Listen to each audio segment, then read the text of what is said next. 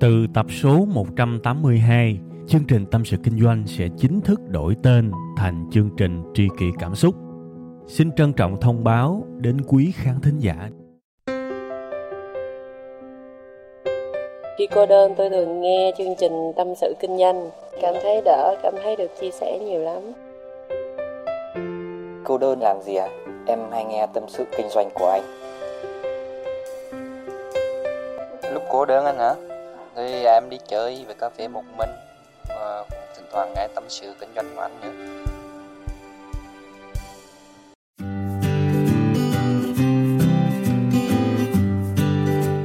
Xin chào các bạn, lại là chương trình Tâm sự Kinh doanh quen thuộc của chúng ta đây. Và chương trình của chúng ta sẽ được phát sóng vào 7 giờ sáng thứ hai hàng tuần trên tâm sự kinh doanh.com các bạn nha.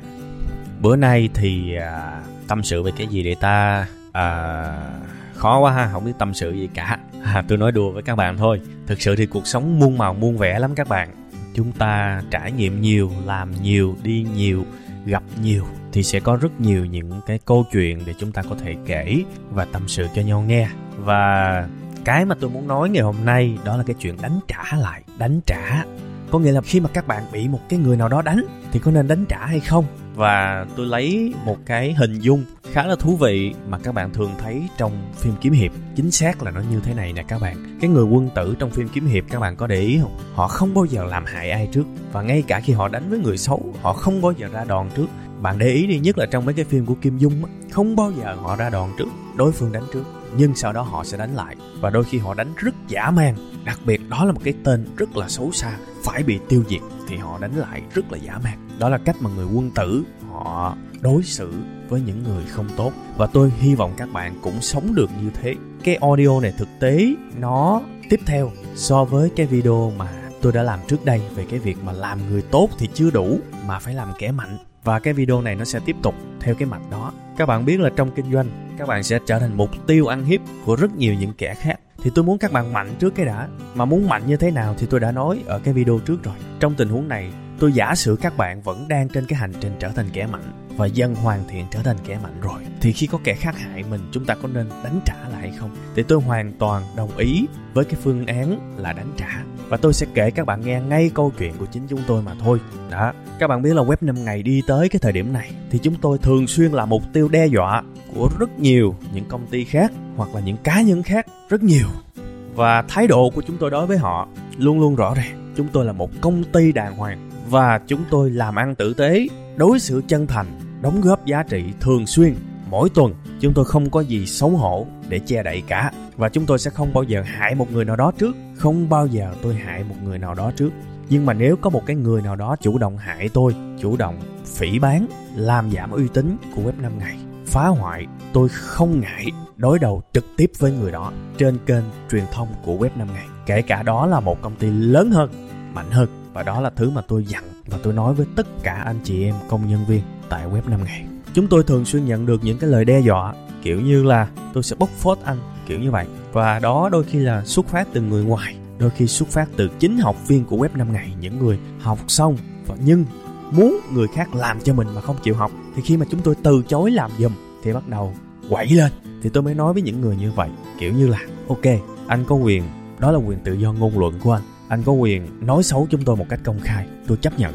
Nếu anh nói đúng thì ok tôi chấp nhận nhận sai, tôi chấp nhận bị mất uy tín, tôi chấp nhận bị người khác chửi và tôi chấp nhận tìm ra cái người đã gây ra cái lỗi đó, sẵn sàng sa thải người đó.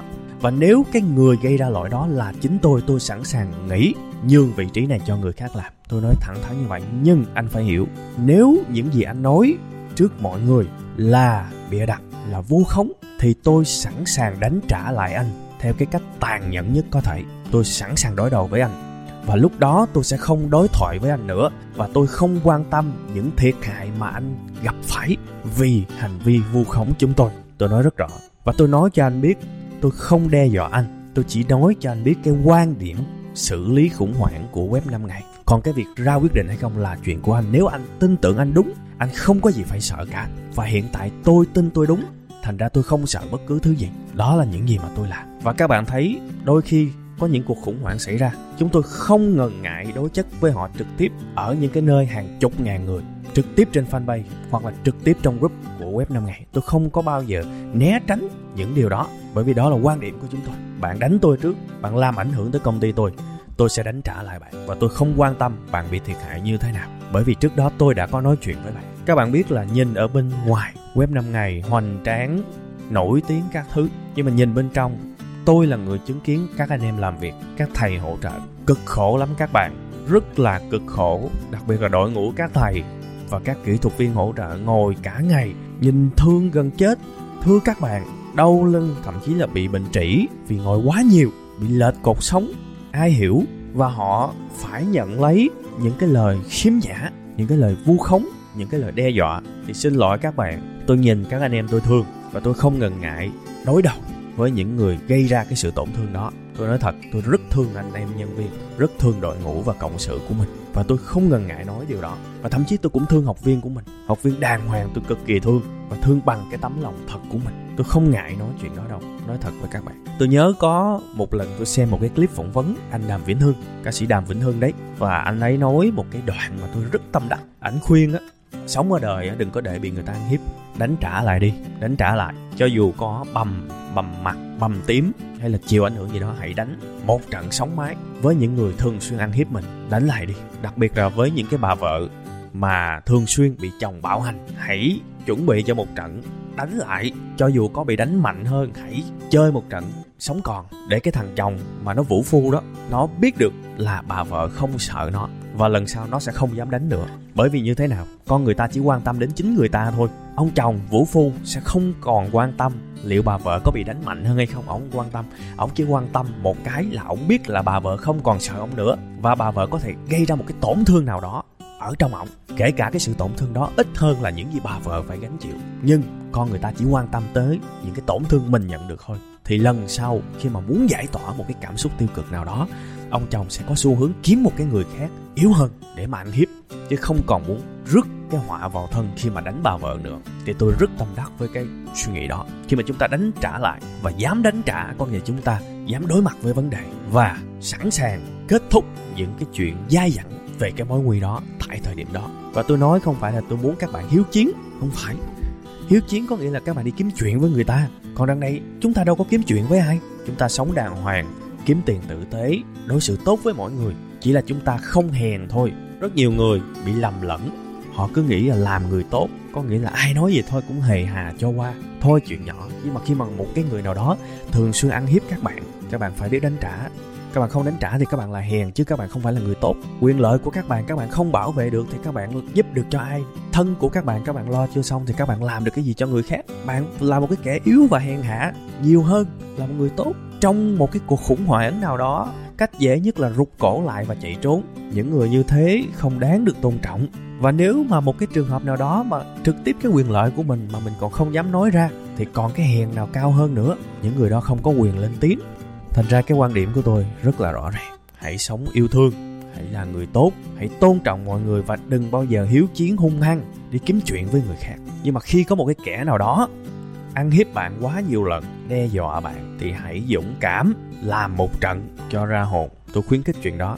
Và sẵn cái này tôi nói luôn với các bạn vì sự an toàn của các bạn. Tôi đang nói với các bạn về cái việc mà một cái sự ăn hiếp nào đó nó xảy ra thường xuyên. Ví dụ như đi làm, thường xuyên bị ông A, ông B, ông C, hoặc là đồng nghiệp nào đó chèn ép, hoặc là vợ chồng thường xuyên vũ phu đánh đập, ha, có thể báo công an hoặc là làm một trận sóng máy, kiểu như vậy. Nhưng mà các bạn cũng đừng có lầm lẫn giữa cái việc mà lâu lâu ra đường bị người ta ăn hiếp, và các bạn biết cái sự ăn hiếp đó sẽ không lặp lại. Thì thôi, nhịn cho tôi, nha.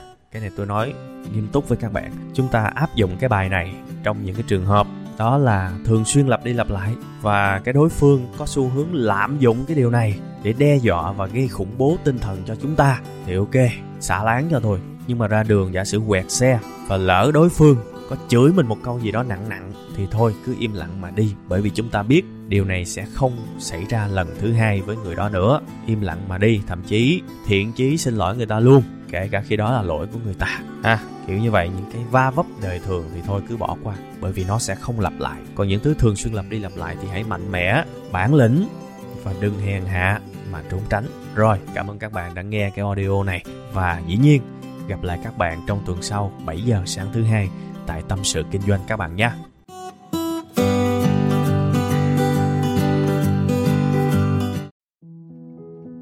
Từ tập số 182, chương trình Tâm sự Kinh doanh sẽ chính thức đổi tên thành chương trình Tri kỷ Cảm xúc. Xin trân trọng thông báo đến quý khán thính giả. Cảm ơn tất cả quý vị khán giả đã ủng hộ và yêu thương chúng tôi trong suốt thời gian nhiều năm qua.